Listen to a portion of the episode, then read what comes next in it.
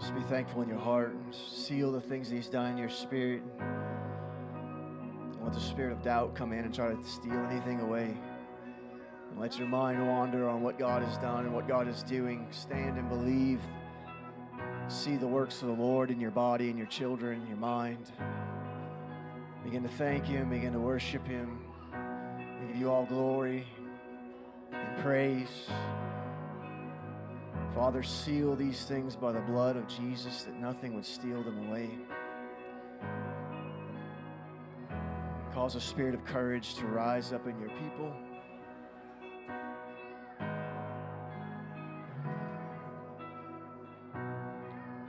We thank you, Father, for your love. We thank you for your grace.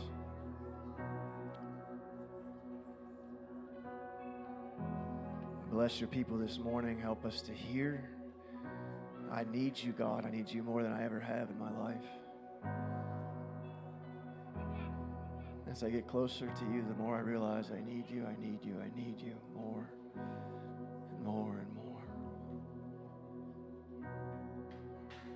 So let your word come as your word, as your glory, as your strength, as your ability.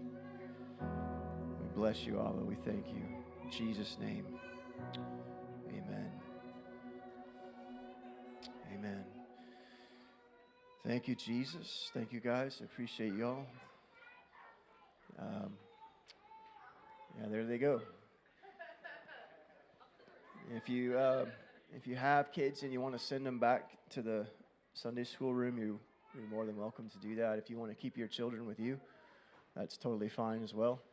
Uh, for those of you who are new, if, if you need it, we have a little room over here off to the side for mothers to take care of their babies if they need it. There should be everything you need back there. um, that's available for you as well. Um, real quick, I, somebody dropped $20 right here in the front uh, on their way in. Is this anybody's? Does anybody remember walking in with a folded 20 and or had it in their pocket and otherwise I'm going to donate it to the Lord. it's yours? Okay. I guess it's mine. So I'll donate it to myself since it was in my wife's pocket. And she takes money out of my wallet, I'll finally get revenge. Not revenge. That's a bad way to put that. Blessed. Um, amen. Praise God. How many of you guys are happy to be with each other this morning? It's always good to be with God's people. There's a certain aura, if you will, or an energy. I don't like using the word aura, but that's what the world uses. It's there's a power in the people of God. And when the Holy Spirit is just present in our midst and in our person, there's just such a blessing that comes from being together and being in one. And it's like a family reunion every weekend and every time we get together at home groups. And so if you haven't ch- um, tried coming to our home groups yet, um, we, we encourage you to do that. This I don't know. To me, this Sunday morning is awesome. I love it when we get together and do this. But I, I see this more as like um, more evangelism. You know, we're trying to build something in your heart and mind that's so strong and powerful that you begin to love something other than yourself. Right? And then when you finally love something other than yourself, then you actually come to what we call true church, which is home group. Because in home group, that's when we actually get to follow the biblical order of what the church should be. See, this isn't church the way the Bible's written. You guys realize that, right? You studied your word and realize that this isn't church. This is like a conference meeting once a week. Church is whenever people get together and share hearts and lives and break bread and fellowship. And each one comes with a song, a hymn, a spiritual song, and the body heals itself and gives to itself and delivers to itself. And uh, it's not a one man show. And that's what we call church today is some one man show that, that, that people choose their churches based upon the man leading it. And I think that's personally wrong, but um, it's where our society is, so that's where we, we do this to meet people where they're at and then hopefully invite them to something deeper. So we encourage you to come to that. Um, the topic I am on right now, and I'm not sure how long I'm going to be on this, so there's so much to it. It's overwhelming to me. Uh, how many of you guys were here last week? Oh, yeah. So, anybody enjoy that last week? Oh, yeah. It, I feel so unworthy and unable because when you're trying to unpack something like the wisdom of God, I mean, that's, that's not touchable by human mentality or hands. There's no intellect or logic that can unpack those things. So even in the in the address of the wisdom of the Lord, we need the wisdom of the Lord. Especially. There's nobody that has the corner market on the wisdom of God. The Holy Spirit is the wisdom of God. Christ is the wisdom of God. And that's the image in which we're trying to press ourselves into. And so when I talked about wisdom last week, I think maybe I hopefully shook some foundations of intellectualism inside of you enough to you realize step, stepping back, going, maybe I don't have wisdom as much as I need to. Or maybe I'm not operating in it as much as I need to because wisdom is not knowledge and it's not understanding. They're three different things. And wisdom isn't being smart, wisdom isn't being shrewd according to the world. Wisdom is God's ability to win a human heart that doesn't want to be won.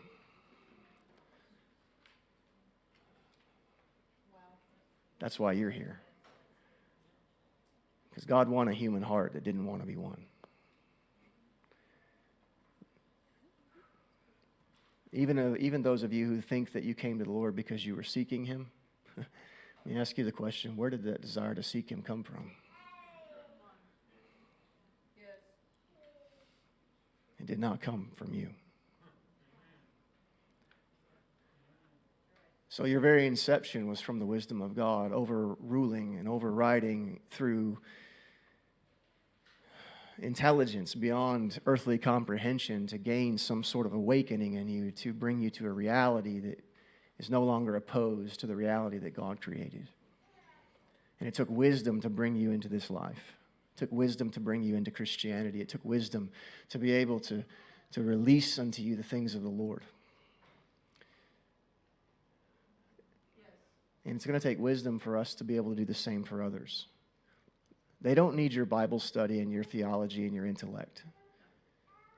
You understand that that is, that is more what we call understanding. You with me? When you're smart on a topic and you understand the ins and outs of something because you've done it long enough, you have the spirit of understanding about a specific issue. But do you realize that just because you're walking down the street, that the spirit of understanding that you have on any given topic does nobody any good?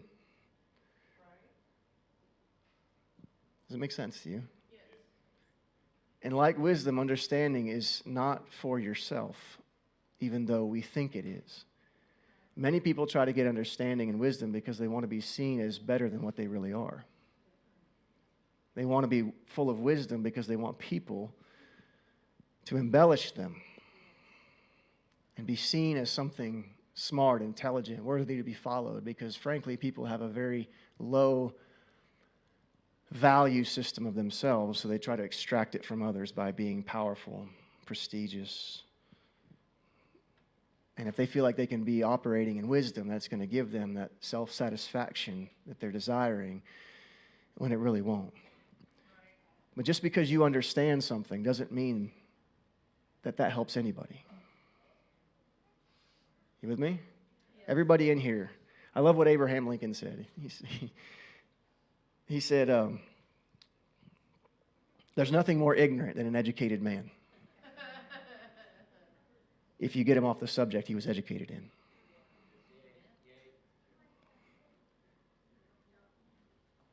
And there's certain things in here that you derive a degree of pride and power from because of knowledge and education. But many times, that degree of understanding that you have causes you to put yourself in a place over people instead of under them. When the wisdom of God took him down to the lowest place he could possibly go, and then he went even lower than that. I'm going to ask you this question this morning Is your knowledge, is your wisdom posturing you below people or above them? Because if it's posturing you above them in your own mind's eye or whatever it might be, how you're right and they're wrong, you have no wisdom. You have judgment masquerading as wisdom. You have a critical spirit.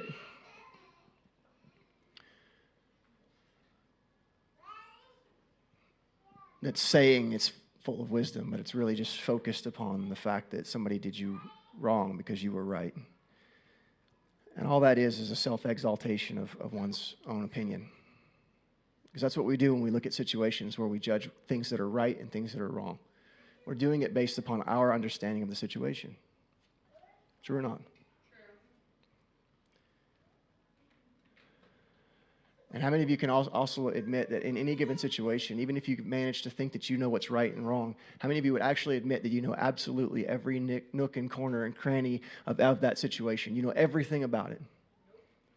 But yet you're still qualified to be able to, to make past judgment. Right? They shouldn't have hurt me. But do you know every nook and cranny of that person's situation that caused them to be where they are? And you know what? Oftentimes people say that they shouldn't have hurt me, but you know what? If you would have actually had wisdom, you probably wouldn't have got linked up with that person in the first place. But you want to make it their fault.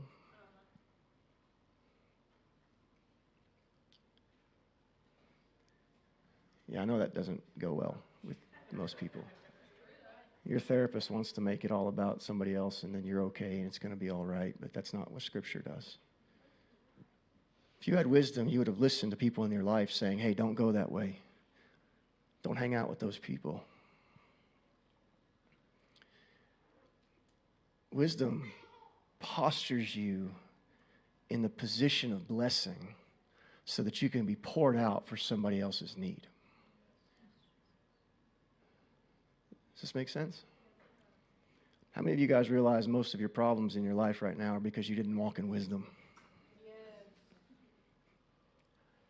And now you're just bitter because somebody else was a child of the world.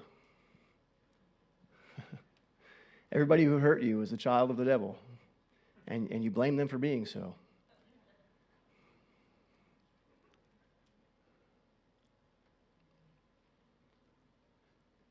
If, if that statement doesn't make sense to you, then I encourage you to go read your Bible. Because Jesus calls people children of the devil. There's sons of God and then there's sons of the devil. They're two totally different people, two totally different beings. You with me? So it, I, encourage you to go back and listen to last week's message if, if you can. It's online, and Eric does a great job putting it on podcasts. So, your favorite podcasting, streaming thing, you can just Google Proclaiming Jesus, and it'll come up on there. It should. I want you to turn to Genesis chapter 3.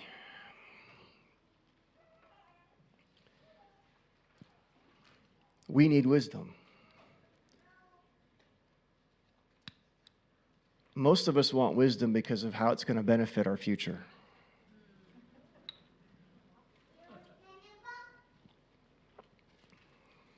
But wisdom in its purest form benefits somebody else's future at your expense. You with me? We want wisdom for good business dealings and all this type of stuff when I can prove to you in Scripture that if you actually take wisdom and posture it in the right context, in the right order, that that wisdom will always be for the betterment of somebody else. And then because of that, you'll, you'll be blessed as a byproduct. But most of us want wisdom to be blessed as a prime product. We want it to work in our family, in our marriage, in our business, and all these types of things. And we think wisdom is given to us to, to excel in something, when it's actually given to us um, for others. Okay? Um, Genesis chapter 3, we're going to be starting in verse 6. This is the beginning. You guys understand this? Is where it all started. This is where, all, this is where it all went wrong. This is why all of us are, have had to have hard lives. This moment right here. So when the woman saw that the tree was good for food and was pleasant to the eyes, I'm going to read it from my translation here. It says, Now when the woman saw that the tree was good for food and it was a thing of lust for the eyes, and that the tree was desirable for imparting wisdom.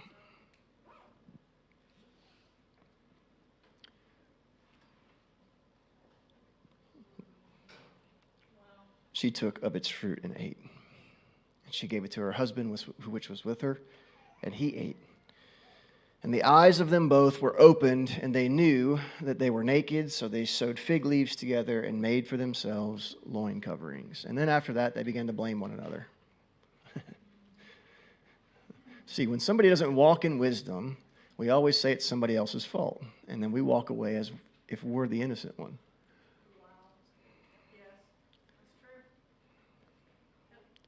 In the midst of all pain is, all, is also blame. There is no, the only pure pain we can actually have is the pain where we're sacrificing ourselves for someone else in love. Any other pain is going to be filled with blame. Find blame in your life, and I will lead you to a source of pain. And that source of pain was because you weren't walking in wisdom in that season of your life. Make sense? This woman saw that this thing was able to impart wisdom, this fruit. But let me tell you something. Anytime you want the fruits of God without the Spirit of God, you're going to be deceived by the enemy. See, we want patience, but we want, we want patience without the Holy Spirit. We want patience without the pursuit. Because those gifts of the Holy Spirit, they're listed in Galatians are things we want in our life. They're attributes we want in our life. True or not? How many want to be, you know, how many want those things? Love, joy, peace, patience, kindness, goodness, all those types of things. We want those in our life. But you know why we want those in our life? We want those in our life so we'll feel comfortable about who we are. We want those in our life so that we'll be a better person. We want those in our life so that we don't have to deal with anguish and because we don't like the opposite of peace. We don't like the opposite of patience. We don't like, like, like the opposite of kindness. And so, because we don't like the opposite of those things, we want the thing that's the antagonism to it. And we want it for ourselves. Does that make sense? So, we want the gifts of God without the Spirit of God. We want to have all these things operating in us without the dependency on the Holy Spirit. Because to be dependent upon the Holy Spirit means you don't get to use those gifts for anything other than what He wants them used for. And do you know how He wants those gifts used? For other people. You show me a Christian who has not broken bread and poured out wine to somebody in their life, to a lot of people in their life who are, who are going low and serving people, I will show you a very frustrated Christian. Drunk on their own reception of the things of God with no outlet. Desiring more while giving less. Does it make sense? The most, the most frustrated people I know spiritually are the ones who don't give anything, but yet want everything. And they, they deceive their own hearts by saying, Well, I want the Lord. I want the Lord in fullness. I want revival. I want the power of God. I want all these things in my life. I want, I want, I want, I want, I want. But I'm not willing to give. I'm not willing to show up. I'm not willing to sacrifice. I'm not willing to serve. I'm not willing to put anybody before me. When it comes down to it, it will be me and my house first, and everybody else is going to suffer before that. And those are very spiritually frustrated people. I'm telling you, it's 100%. It's 100%. When I sit with people in counseling sessions and I start seeing spiritual frustration, I know immediately they're not a giving person. They may tithe, that's not what I'm talking about. I'm talking about pouring their life out for somebody else, becoming that doormat so somebody else can have their feet clean. But you can't do that if you're eating from the tree of knowledge of good and evil, because all you're going to see is where everybody else is wrong and where you're right where you disagree with what they're doing. You know, I have a problem with that because if you disagree with what somebody else is doing, they're in a better posture than you are because at least they're the one doing. Yes. That makes sense? Yes. I get criticized all the time about how I'm pastoring. It doesn't bother me anymore because I realize the people who most of the time criticize me are sitting in their armchair. And they're not doing anything. So I would rather be active and be wrong than sitting on my talent, waiting for Jesus to come back. So, so this woman wanted something for herself. In other words, the lie was this You are not like God, and if you take this, you will be like God. So she wanted something other than God to make her like God. See, the whole goal was spiritual maturity for her. That's what wisdom, we want wisdom, we want joy, we want love, we want peace as Christian people. But you know what? We want them so that we can be like God. When Jesus already made us like himself on the cross, we just don't believe that. So we're looking for something else to be able to make us like him. That's why we're confused. We're not operating in wisdom. What is wisdom? I mean, it's really simple it's Christ. Paul says Christ has been made the wisdom of God. Well, what did Christ do? He sacrificed himself for other people.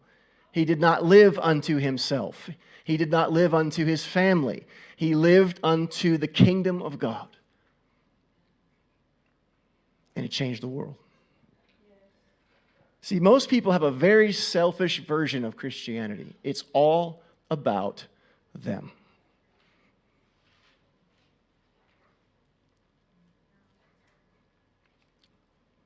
And if it's not about them personally, as a byproduct, it, it, it ends up blessing them personally.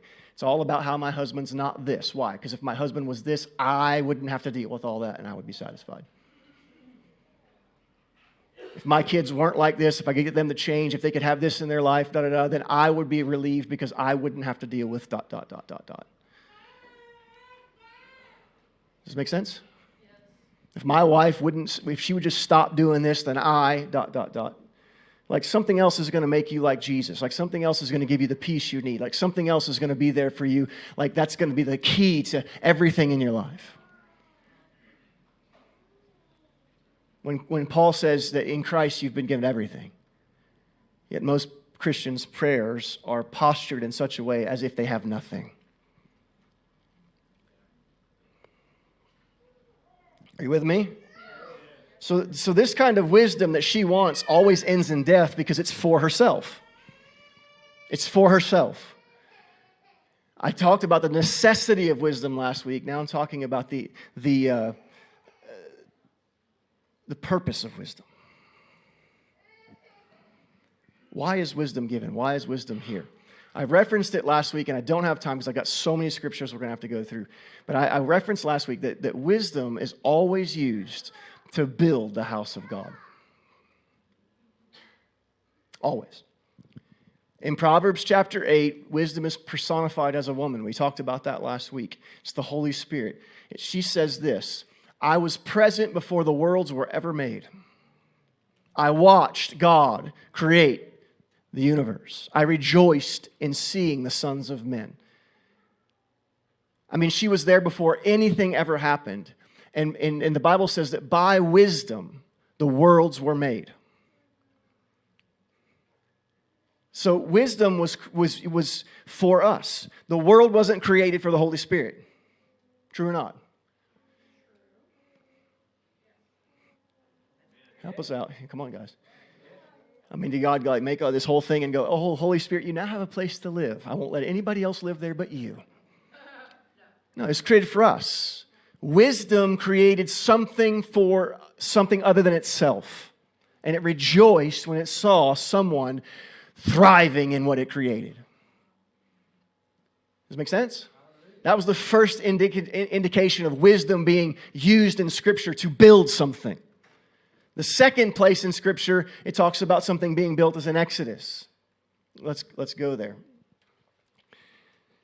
Chapter 28. See, see you got to understand that in this, this spooky spiritual Christianity that some people pursue, they, they want wisdom in order to gain power, spiritual status, and to escape their own mediocrity. They feel like wisdom is going to give them the place where they can finally hold the microphone No, all that does is give you a greater accountability to be judged. That's all that does. It's just, you know, have that. It's not that great. Most of the time, people don't listen anyway. So. See, earthly spirituality many times can look like power, prestige, position, prominence, and the praise of men. None of which satisfies the human heart. Everybody wants to be on the stage because it's going to fulfill them. And they're not even fulfilled by God Himself. If we're not fulfilled by God Himself, what makes us think if we're going to be fulfilled doing His work? Listen, because if you don't work with God, God's work will wear you out. If you work for God instead of with Him, you will have no strength at the end of the day because you're working from the wrong energy source. And His joy will not be your strength. It doesn't say your joy will be your strength. We, th- we always want to be happy. Like, like, that's, like that's going to make us happy or something. You know, it's like, no, no, it says his joy. Making him happy makes you strong. You with me? When you live your life in wisdom for other people, other people are happy because of the burden you bear for them. Let's, let's go on. I, I need to prove it in Scripture, okay? Exodus chapter 28. I'm going to read a bunch of verses here, so bear with me. Please, please don't vegetate in your head. This is God speaking to Moses, and it says, Exodus 28, verse 2, it says, You will make holy garments for Aaron your brother, for the glory and for beauty. Now, God's giving Moses the outline of what he wants his people to look like as they come and worship him. This is kind of the mistaken idea of modernism where we have to put on our suits and ties to go to church. That wasn't the point. The point was man bearing and looking like God looked when he came into God's presence, full of splendor. With me? And so he says, You're going to speak unto all that are wise hearted whom I have filled with the spirit of wisdom, so that they can make Aaron's garments to consecrate him, that he may minister to me in the priest's office. Why did God pour out the spirit of wisdom upon this man to be able to make the garments of priestness, priesthoodness for Aaron's sake? He didn't give this man wisdom so he could have the best clothing store on the block. Does this make sense to you? He didn't give this guy wisdom so he could excel in business and have entrepreneurship. He gave this guy wisdom so that he could construct something for the glory of God in a community. The wisdom came so that he could adorn the people of God to be like the Father and look like God. His goal in life was to make people under the presence of God look like God Himself. That's why wisdom was given to him. It was not for himself. I would even go as far as to say that the, the vocation that God has blessed you with, it is not for your success. And if you use it as such, you are operating under the spirit of the world and not the spirit of wisdom. Does this make sense to you? I don't have time to go there, uh, but I'll reference it. Jesus tells a story of a man who gets seriously blessed by the wisdom he has and by his cunning uh, stewardship and his ability to make money. And he has all this stuff, and he says, What do I do? You know, my barns are full. What do I do? He says, I know what I'll do. I'll tear down my old barns, I'll build bigger ones to hold all of my substance. And Jesus says, You're a fool. In other words, the fool is the contrast to wisdom. You made it about yourself and you stored up for yourself and you missed the entire point, and now your soul is required of you. Tonight you die and face me on everything I gave you. He did not work in wisdom, though the world would say, What a wise man! Look how accomplished and how successful he is. Because the wisdom of God is completely countercultural to what we've created down here. You with me? Exodus 31, verse 1, the Lord spoke to Moses, saying, See, I've called by name Bezaleel, the son of Uri, the son of Hur, the tribe of Judah. I have filled him with the Spirit of God, and I've filled him with wisdom and understanding and in knowledge. This is one of the few guys in the Bible that had all three running through him the spirit of wisdom, knowledge, and understanding. Why? Why did God give this man the spirit of wisdom, knowledge, and understanding? So he could be a great preacher uh, and call himself apostle so and so before his name or title himself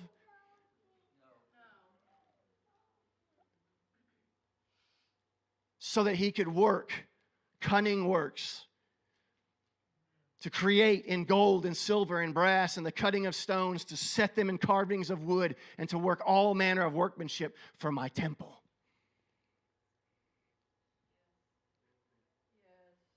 See, they're building a temple here. God's giving outlines of how He wants it built, and He, spills, he, he fills people with His Spirit to build that house.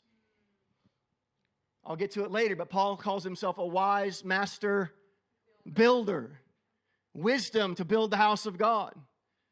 Anytime you see somebody under a form of selfish Christianity where they're not involved or they're making excuses, you're seeing people who are not operating according to the wisdom of God. They're operating according to the wisdom of the world.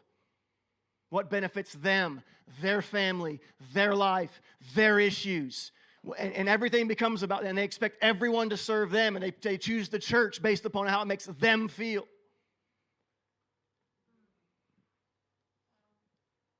instead of choosing a body about, based upon how it makes God feel.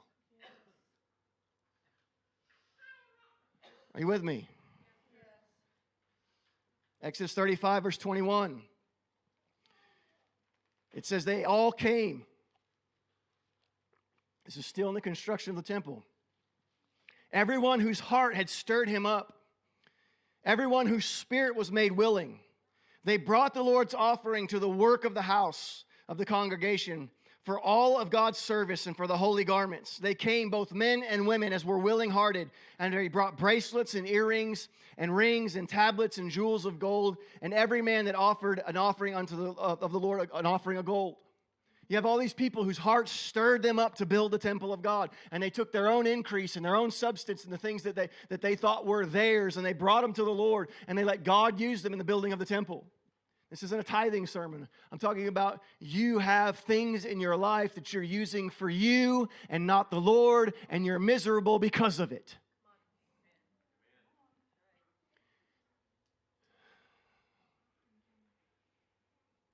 The more you pour into yourself, the more you're in an, antagonistic understanding to what God has called you into, which is why there's a conflict in your spirit.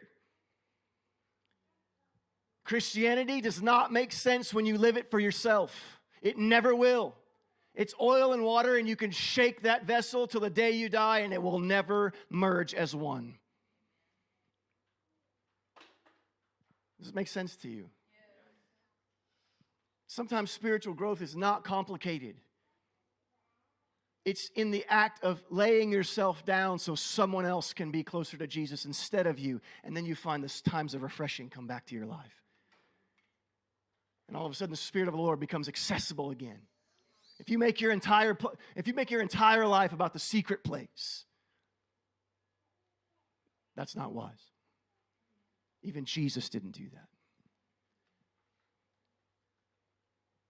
Am I against the secret place? No. But if you spend your whole life there, you'll never fulfill the, the purposes of God for your generation.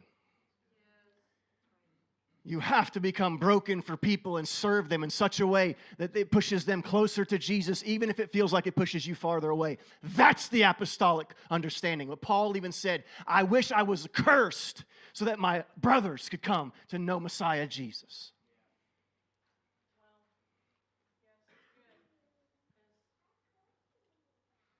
Every man, verse 23 with whom was found blue and purple and scarlet and fine linen and goat's hair and skins of rams and badger skins. He brought them.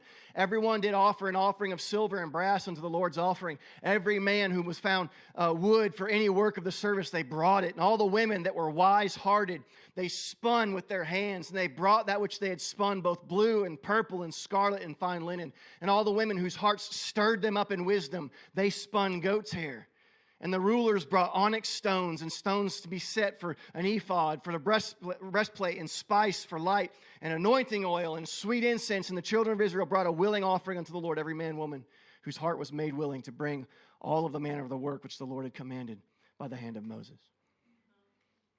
This is a people coming together under the spirit of wisdom to build something other than their own life. I think, really, honestly, in my opinion, one of the re- reasons why we don't see revival in this country is because we see so much division in people's pursuits under the umbrella of Christianity. We think fasting and prayer is going to make it work. No. No, do you know when revival happened in Acts chapter 2? It was when they were all in unity. It wasn't so much the fasting and the praying, it was the waiting and the unity before the Lord. They were all in one accord. Everybody was there for the same singular focus and purpose. That's where power comes. Have you not read when God looks at the children building the Tower of Babel and he says, Nothing will be impossible for them if we don't stop this? That, that verse really messes with my theology. Because God, it's God who said nothing will be impossible for them. I mean, I think God has a pretty good understanding of what nothing would be impossible means. And He's not a liar. I think they were on the verge of something that we haven't even figured out, and they weren't right with Him. It scares me to understand to this, to this day that the, the, the house of the devil is more unified than the church of Jesus. Seriously. You know, we, we a few years ago we had uh, Black Lives Matter come to the to Harrison, and I just thought, you know, we need to love those people. And man, I was fully expecting like tons of churches to be there and just like, we're going to overwhelm all these dudes, you know, like we're just going to be, everything's, I, I just, they, we all knew it was happening and there was some chatter about it. I'm like, yeah, we're, get, we're getting in on this, you know, like we're, we're going to like pass out water bottles and just wear free hug shirts and just love on people. And, and that's what we did. We showed up and, and you know what? We were the only church out there except for one religious organization that had two people and they were beating them over the head with scripture. And I thought, where's the, where's the church? Like these guys are more unified than we are. You know why people didn't come? I kept, I was like, hey, hey, well, we were just kind of afraid. We didn't want to put our people in jeopardy or in danger. I'm like, well, that's kind of the gospel, isn't it? Like, if you haven't realized that you're dead already, then I don't know what you're trying to save.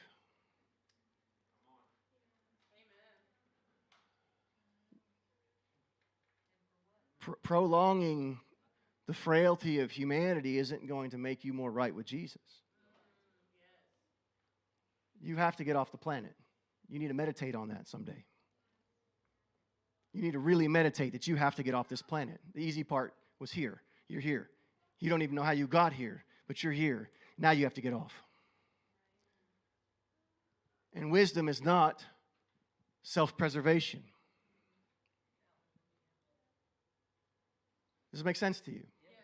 What I'm trying to tell you this morning is, is that if you want a spiritual recharge to your life, try making something about somebody else and do it for a while. And stop focusing on what you disagree with, with how people are doing stuff. Because it's frankly none of your business. You're not going to be held accountable for their work.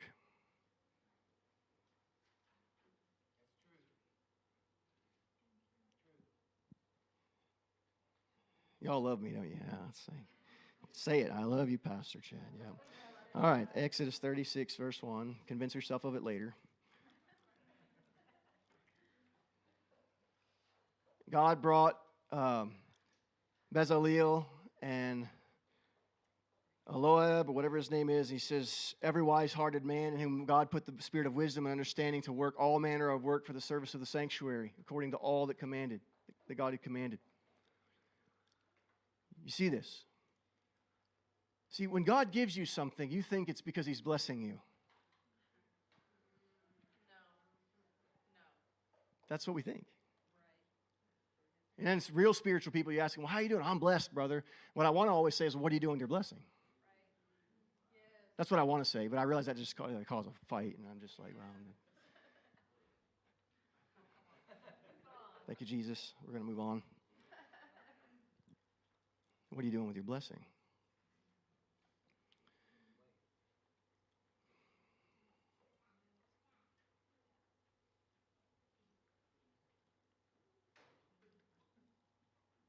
See, God, God gives a, a, a warning here in Deuteronomy. He says, Listen, Israel, unto the statutes and the judgments which I've given you, and to do them, that you may live this is Deuteronomy 4 1. It says, Go and possess the land which I've given you. Don't add to the word which I've commanded you. Don't diminish from it. Keep the commandments of God which I've commanded you. Your eyes have seen what the Lord has done in Baal Peor, and all the men that followed Baal Peor, and the Lord had destroyed them from among you. But you didn't cleave to the Lord with your heart. He says, Because I've taught you statutes and judgments, even as the Lord has commanded that you should, go, uh, you should do so in the, in the land where you possess it. Keep them. This is your wisdom. And this is your understanding in the sight of the nations, which shall hear these statutes and say, Surely this great nation is wise and an understanding people, for what nation is so great that God has done such good things to them? What he's saying here is this He says, If you live according to the way I've commanded you to live, this is your wisdom. That people will see how you're living and they'll see what you're doing and they'll bring glory to me.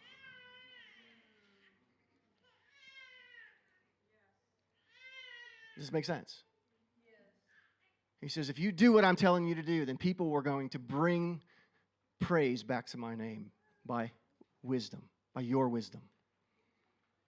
By your wisdom, by how you live, by how you follow my commands, by how you do what I've asked you to do. What did Jesus ask us to do? Love one another. I'll give you another one. Deuteronomy 34 9. Joshua, the son of Nun, full of the spirit of wisdom, for Moses had laid hands on him, and the children hearkened unto Joshua as they hearkened unto uh, the Lord through Moses. Why did Joshua have the spirit of wisdom resting upon him? Because he postured himself in a position of leadership. Do you want to know who are going to be the most wise people you ever meet in your life?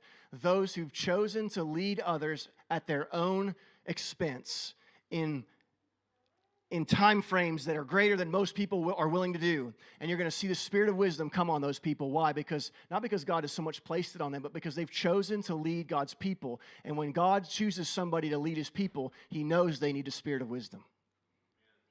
Do you realize that joshua was the one of the people that chose himself? Does this make sense to you?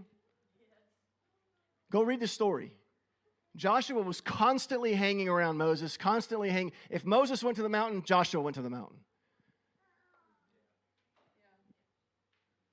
I mean, everywhere, every time Moses turned around, there's Joshua, there's Joshua, there's Joshua, there's Joshua, there's Joshua. And he's like, hmm, you must be a leader. He's like, no, I just want to be like you. And that's, who's God, that's who God's waiting for is every time somebody turns around, a leader turns around, there they are, there they are, there they are, there they are. Like, oh man, you know.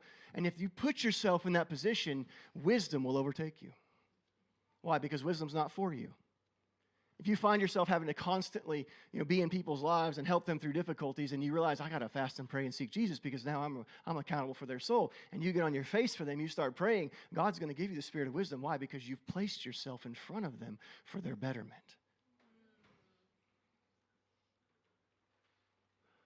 Does this make sense? Some of you have been with me a while. You know that there's things that pop out of my mouth every once in a while that are really like humdingers and make you have to go think, you know? And you think, well, you know, man, you just naturally like that. No. I say it all the time. You should have heard my first sermon I ever preached. It was the most atrocious thing you've ever heard in your life. It was horrible. But because I kept posturing myself in front of people, and because I kept serving people, and because I kept faithful, and because I didn't quit, and because I stayed before the Lord, and because I kept wanting the best for His people, God began to give me revelation. If you want revelation, give people revelation. If you want wisdom, give people wisdom. If you want somebody to serve you, you serve somebody else. This is how the kingdom that we're involved in works. And if you try to work it any other way, you are going to stagnate spiritually. And you'll hold your theology well, and you'll convince people that everything that you believe is right, but you have no life inside of you, and the people you try to minister to, especially in your home, won't receive it. See, it's easy. We want to go out and minister to others because it make because those people don't know your garbage, and so it's easier to minister to them and, and feel good about that. But if your own wife won't receive from you, you have a problem. You're not operating in wisdom. You have to learn how to walk in wisdom toward those that are without, the Bible says. Instructing those that oppose themselves. That's crazy to me that people oftentimes are their own opposition. And yet you hear them like, oh, the devil's just beating up on me. No, that's you doing that to you. There's not enough demons, guys. Only one third of them fell away. we outnumber them. So they just make you their little wind up toy and gear your mind to attack yourself. And guess what? You do their job for them and they don't have to. And they can go focus on somebody who's bigger and more powerful than you. That's how it works. They can actually focus their attention on somebody who is serving the gospel. Instead of them, serving themselves and using the gospel as the tool to get themselves to where they want to be. Are you with me? Uh, First Chronicles 22 6. This is David. He's about the end of his life. He called Solomon his son, charged him to build the house of God for Israel. This is what David tells his son build the house of God for God's people. That's a pretty good idea. And David said to Solomon, My son, as for me, it was in my mind to build the house of the Lord. But the word of the Lord came to me and said, You've shed blood abundantly and have made great wars, and you will not build a house unto my name because you've shed much blood in the earth in my sight. Why didn't God let David build the house? Because the house of God always has to be built in peace.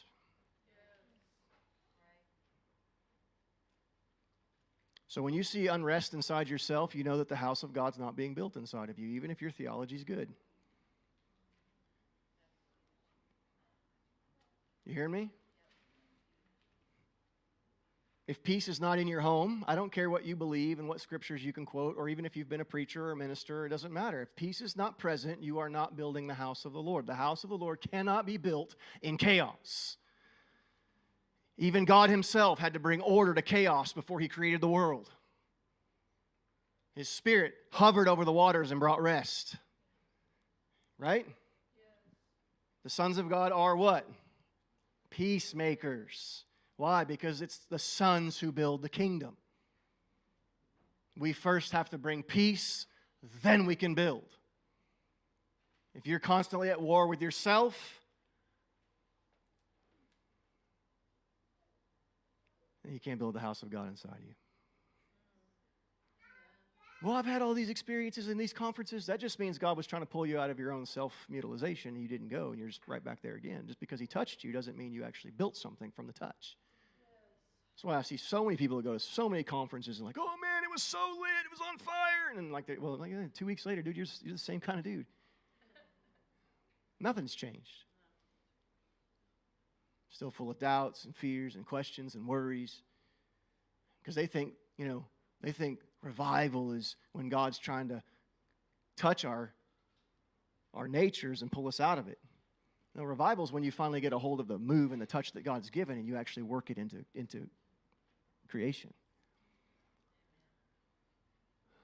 It says the, the Bible says that, that, that the earth is groaning for the revealing of the sons of God. Why? Because the earth is under constant torment and chaos through sin. And it, the earth itself is longing for us to stand up and impart peace to it by changing homes and families and cities and governments by the gospel. I even read a report the other day that scientists are now figuring out that they think the earth is, is a, is a, is a, uh, a conscious being. I'm like, huh, that's pretty interesting. That's what they said. He says, Behold, a son shall be born to you, whose name shall be a man of rest. And I will give him rest from all his enemies round about, for his name will be Solomon, and I will give him peace and quietness in the days of Israel. This is verse 10 of 1 Chronicles 22. He shall build my house for my name. He shall be my son. I will be his father. I will establish my throne and his kingdom over Israel forever. Now the Lord be with you, Solomon, and prosper you, and build the name of the house of the God. Listen to what David says in verse 12. This is one of the last things he tells over Solomon. He says, May the Lord give you wisdom and understanding, and give you charge concerning Israel, that you may keep the law of the Lord. David tells Solomon, You have to build my father's temple in rest, and you have to build it in wisdom. Fast forward a little bit. Solomon has a dream. That night, Second Chronicles 1 7, God appeared to Solomon and said, Ask what I shall give you. And Solomon said to God, You've shown me great steadfast love to, my, uh, to David, my father and you've made me king in his place. So, Lord God, let your word to David, my father, be fulfilled, for you have made me king over a people as numerous as the dust of the earth. Give me wisdom and knowledge so that I can go out and come in before your people. For who can govern your people that are so great?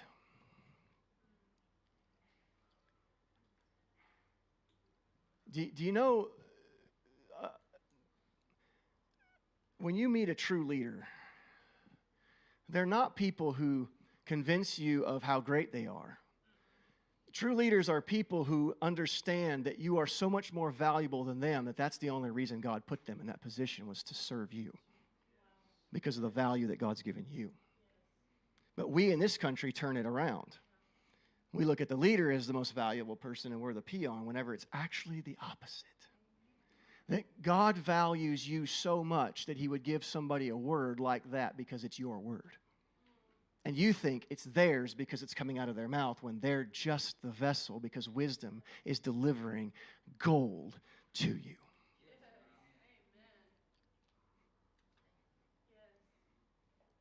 That's why I don't like the pastoral idolization. You can call me Chad, it's okay. Because I won't be your pastor in heaven. That's not going to be that's that's not the case. So what I'm going to be in heaven, I might as well be to you now. A servant and a brother in Christ. You with me? See, honor is not a title. It's not a title. It's an action.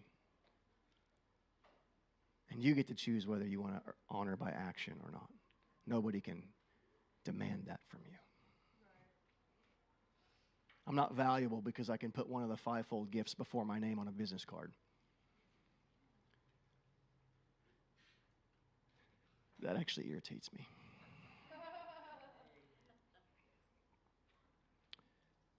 I had a guy one time I heard, I was like, I want to use that so bad. I never have because it's very controversial, but he was in a big conference where everybody had their little fivefold gift before their name, and somebody walked up to him and said, I'm prophet so and so. And what's your name? He goes, Well, if you're a prophet, you'd, you'd know my name. I was like, Man, it's so good. Like, I, I don't care what the conference has to say after that. I can go home. I'm good. i I'm filled up with the, with the wisdom of God.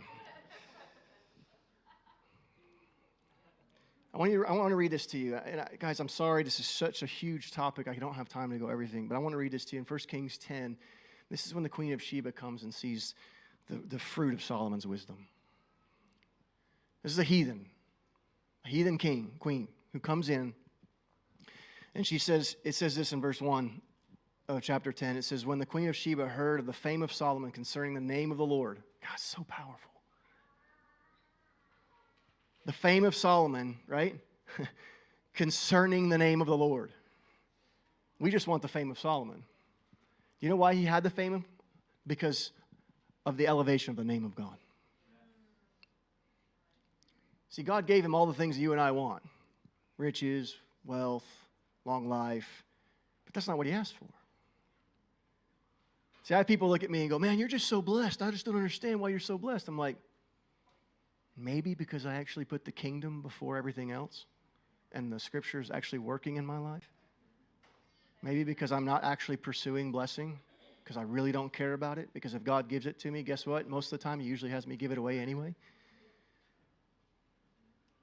You see what I'm saying?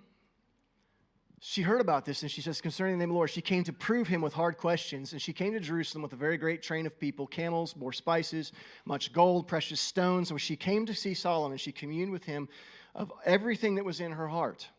And Solomon told her all her questions. Did you, did you hear that? It didn't say he, he told her all her answers.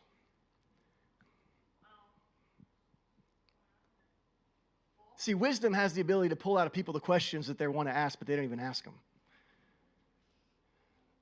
Wisdom sees beyond certain things. Wisdom isn't just being able to give a good answer. Wisdom is seeing the heart of the issue and being able to tell people what their actually what their actual questions are. It cuts away all the demonic, earthly, sensual garbage and says, "This is your real issue. this is what you're really questioning about life." And that's what we call today a word of knowledge. When somebody comes to the altar and reads your mail and says, This is what you're worried about, this is what's going on in your life, and you're just like, Ooh. It's the spirit of wisdom. You with me? It's being able to see the question before they even ask it.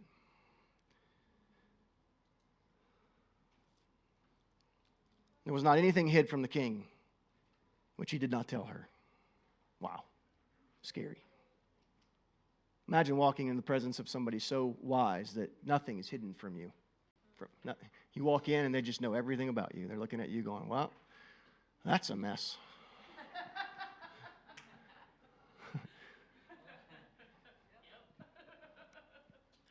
Listen to this, though. And when she saw all of his wisdom, verse 4, in the house that he had built, the meat of his table, the sitting of his servants, the attendance of his ministers, their apparel, his cupbearers, the ascent by which he went up into the house of the Lord, there was no more spirit left inside of her. I mean, even the way he walked up into the temple of God was just, she was, her, her, her spirit was just taken away. Go read how much they sacrificed or how much they had to kill every day just to feed Solomon's entourage. it's ridiculous how many hundreds of oxen they had to slay every day just to feed his table for one day. It says in the Bible that, that, that, Solomon made gold and silver so common it was like rocks and stone. Wisdom brings blessing to people.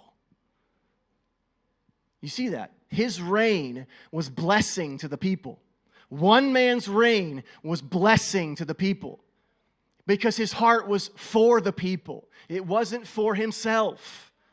When you get up and go to work every day, if you're going for yourself, for your family, and no more, you are locked from the spirit of wisdom being able to use you in a way other than anything you've, ever, you've, cho- you've chosen on your own. You've encapsulated yourself into the fullness of what you can, you can give. Does this make sense? And this goes beyond just giving money and tithing. She said to the king, It was a true report I heard in my own land of your acts and your wisdom, how I, I didn't believe the words until I came. Listen to this. My eyes saw it, and behold, half of what was told to me. It was, it was so much, uh, I wouldn't even told half of what, was, what, I, what was real. Your wisdom and your prosperity exceeds what I've heard. Listen to this, verse 8 and 9. Happy are your men and your women and your servants which stand continually before you that hear your wisdom. The Lord eh, who delighted in you set you on a throne over Israel because Israel loved God loved Israel for forever. Therefore, he made you a king to do justice and judgment. This lady doesn't even serve Yahweh, and he's saying, she's saying, He placed you over them for these people and for his glory. In other words, she had not the spirit of wisdom, but when she was around the spirit of wisdom, the spirit of wisdom began to come out of her. So good.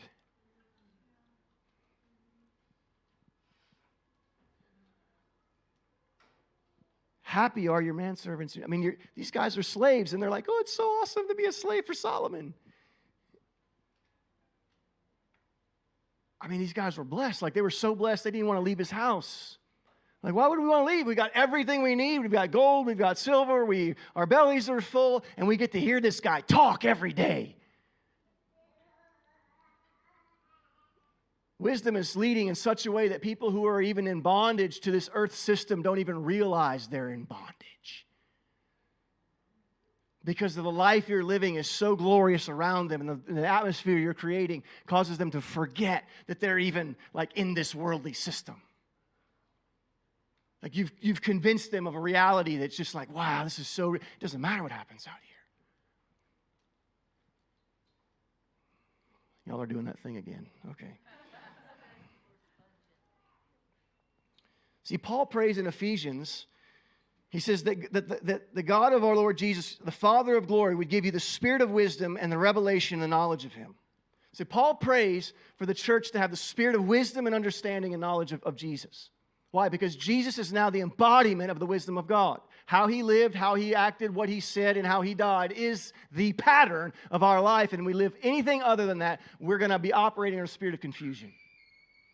He says he's praying for them to receive the spirit of wisdom. Watch this. Verse 18, this is Ephesians 1:18. So that the eyes of your understanding would be opened. Now we don't even see it there, but Paul's talking and indicating of the Genesis 3. See, wisdom that they desired in the beginning opened their eyes, not to wisdom, but to the knowledge of good and evil. Not to the knowledge of the Lord. You, you with me? When, when Eve ate of that fruit and Adam ate of that fruit, it opened their eyes to the wisdom of the knowledge of good and evil. In other words, it opened their eyes to everything that was wrong. And Paul's now praying for their eyes to be enlightened by the spirit of wisdom, which is the same thing that the, the woman desired, so that their eyes would be open to the knowledge of Jesus, which is everything that is right we, he's praying this for people who are already saved. He's not praying this for people who are heathens. He's praying to good, church going, law abiding people. You need your eyes opened to Jesus, to know Him. Why? Because the church in that day is the same as today. All we can see is what's wrong in ourselves, what's wrong in our wives, what's wrong in our husbands, what's wrong in our children, and what's wrong in the pastor, what's wrong in the churches. And nobody has the ability to, to be wisdom in a situation and win hearts to the Lord without even having them realize they're being won. This is why we need wisdom.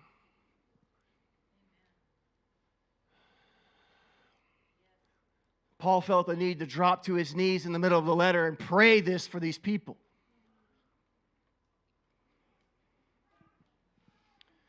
You with me?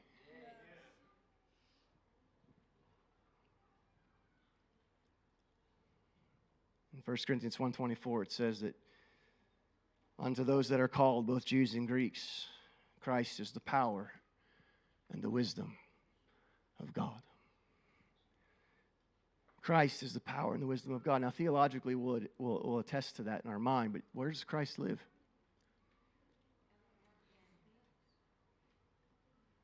And where does he say the kingdom is? And if Christ is the wisdom and the power of God, what should be coming out of us?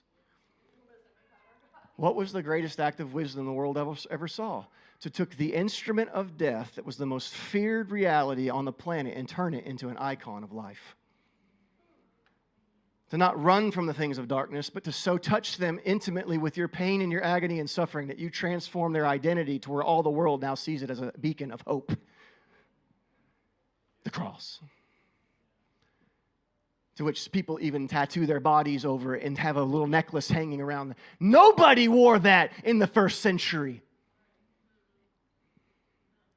It was nothing to be desired, but wisdom took the thing of the world that the world said is foolish and stupid and something to be feared and said, I will embrace it in such a way that I will give life and it will no longer take life from people, it will give it to them. That's what happened on the cross is that Jesus took the curse and he made it a blessing because of wisdom. So much so that when you hang on your personal tree, if you make it about yourself and your stupid realities, you're robbing people from the blessing of life that you could give them.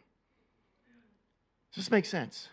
You have a responsibility as a believer to bring life to other people. It's not just my job behind this box. God will hold you accountable to the life that He placed inside of you. Because he believes in that life and he believes in the power of that life and he believes in your ability through him to take the hard things and turn them into life by wisdom. Because there's two trees that were in that garden the knowledge of good and evil that she wanted to have wisdom and the tree of life. And she ate of the wrong one to eat of the tree of life today is to partake of the cross of Jesus Christ and make your life no longer about what you want and what you want in your ministry and you want in your family and you want in this and you want in that, but to really be jealous in your desire for someone to actually have something better than you and to surpass you, even. Because you realize that's the only way you can please the heart of the Father, is to give him his children back. And you take yourself out of that scenario of being that child to giving him the children he wants. Does this make sense? What is the purpose of wisdom? It is for others. It always has and it always will be. And the moment we begin to make it about ourselves, we throw in confusion and chaos to the mix, and then we're having to pray for peace again. And all the while, we don't normally get it because we're creating the chaos while praying for the peace. See, wisdom cried in the streets, Proverbs chapter 1, Proverbs chapter 8. Wisdom cries in the streets. Do you realize that Golgotha was placed right along the main highway of coming into Jerusalem? You know that? When they took Jesus out to be crucified, it wasn't just like on the back 40 because nobody else wanted to see it. They did it right where everybody had to walk by so they could see the consequence of, of, of rebelling against the Roman government. Everybody who walked into Jerusalem that day saw Yeshua Jesus hanging on that cross.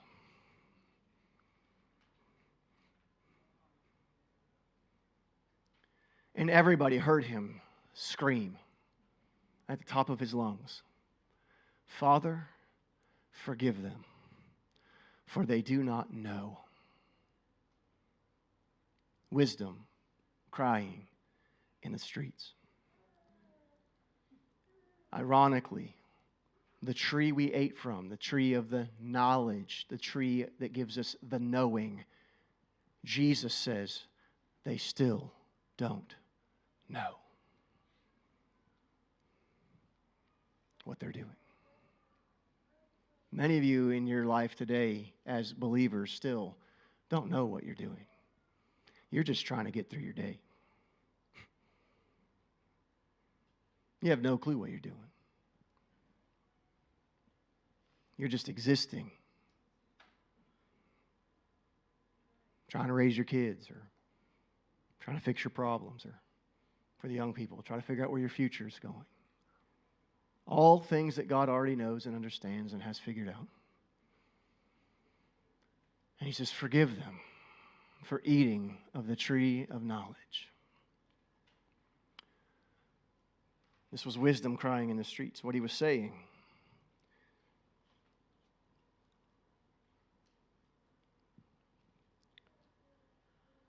Was it the thing that you ate of is the thing you do not possess? And I am now that new life. And he was asking people to partake of me, the tree of life. Somebody who is able to lay their life down for someone else and make sense of the gospel narrative that we theologically throw around like it's some sort of mental food to be devoured to make one smart. Now, the Bible says knowledge puffs up. So, in other words, the more you think you know about something, the greater chance of arrogance you have to walk in. Wisdom will always bring humility. It will cause you to lower yourself below somebody else because wisdom will whisper in your ear, they're more valuable than you are.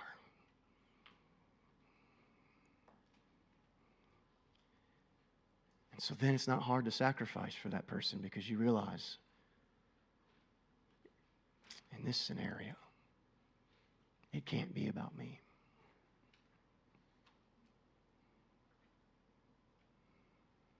You with me?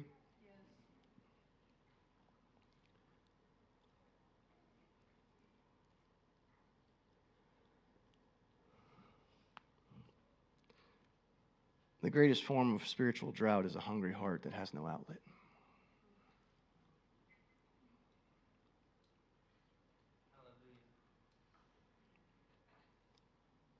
These are wells without water, clouds with no rain. They're modern Dead Seas, so concentrated upon themselves they can produce no life to anything around them. But they've got good salt and good theology. But when people look at them, they don't go, I want to be like that. Heathen kings don't come and run to your counsel.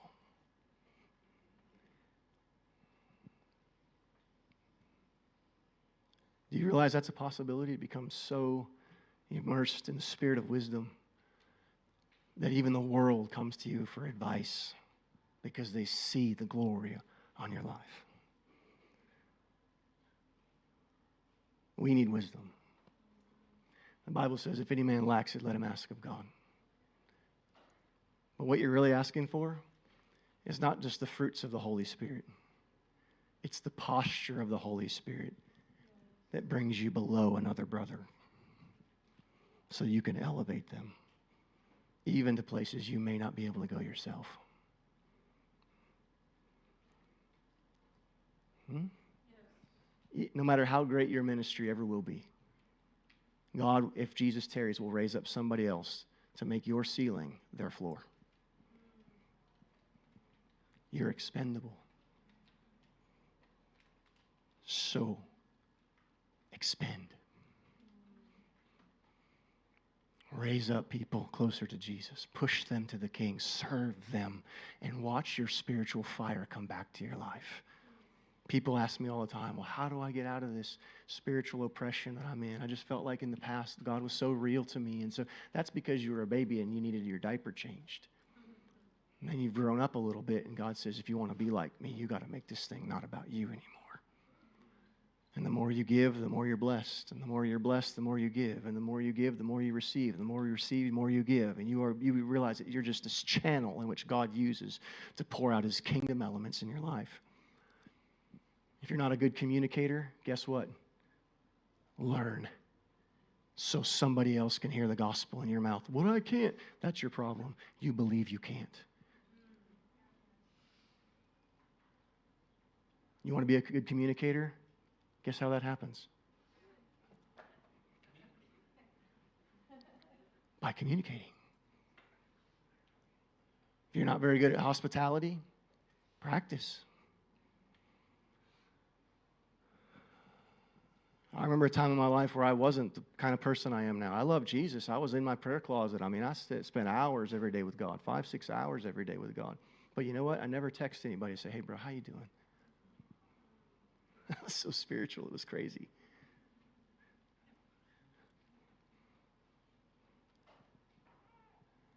Now I realize my whole life's about other people. It's not about me getting blessed in my prayer time. It's, hey, bro, how you doing? Thinking about you. The Lord loves you. The Lord's here for you. God hasn't given up on you. And guess what? The more I pour out to people, it's crazy. The more He pours in. Why? Because He wants to give more to you. It's never to stop and go, wow, look at, God gave me a revelation. No, God didn't give you anything. He let you touch it so you could pass it on to who it was actually meant for. and if everybody thought like that, love would come.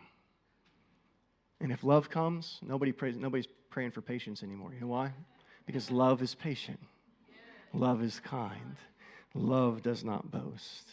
Love does not seek its own. Love is wisdom. You can stand with me. Father, we need you in these things. I need you, God. Your church needs the spirit of wisdom upon it, the same way it rests upon you in Isaiah 11. So I pray those who have hungry hearts, Lord, would have outlets in their lives and you would open to them the rivers of life as they give because they can no more emulate you, Father, than to give. For God so loved the world, he gave.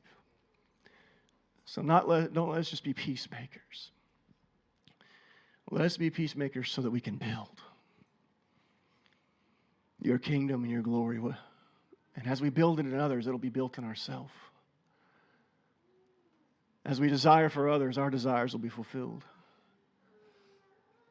As we love you, Father,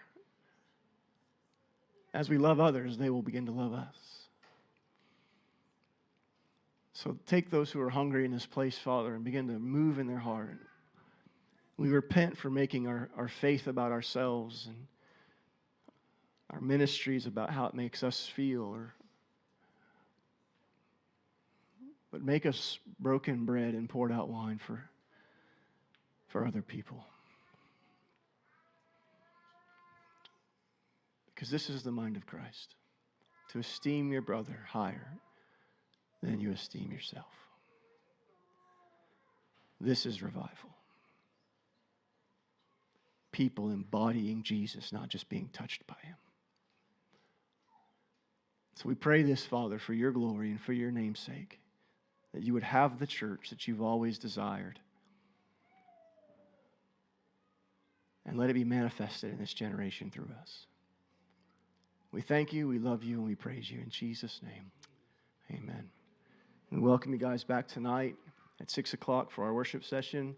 If you need to leave, you can, but if you want to, we have food here. We would ask that you stay in fellowship with us so we get to know you.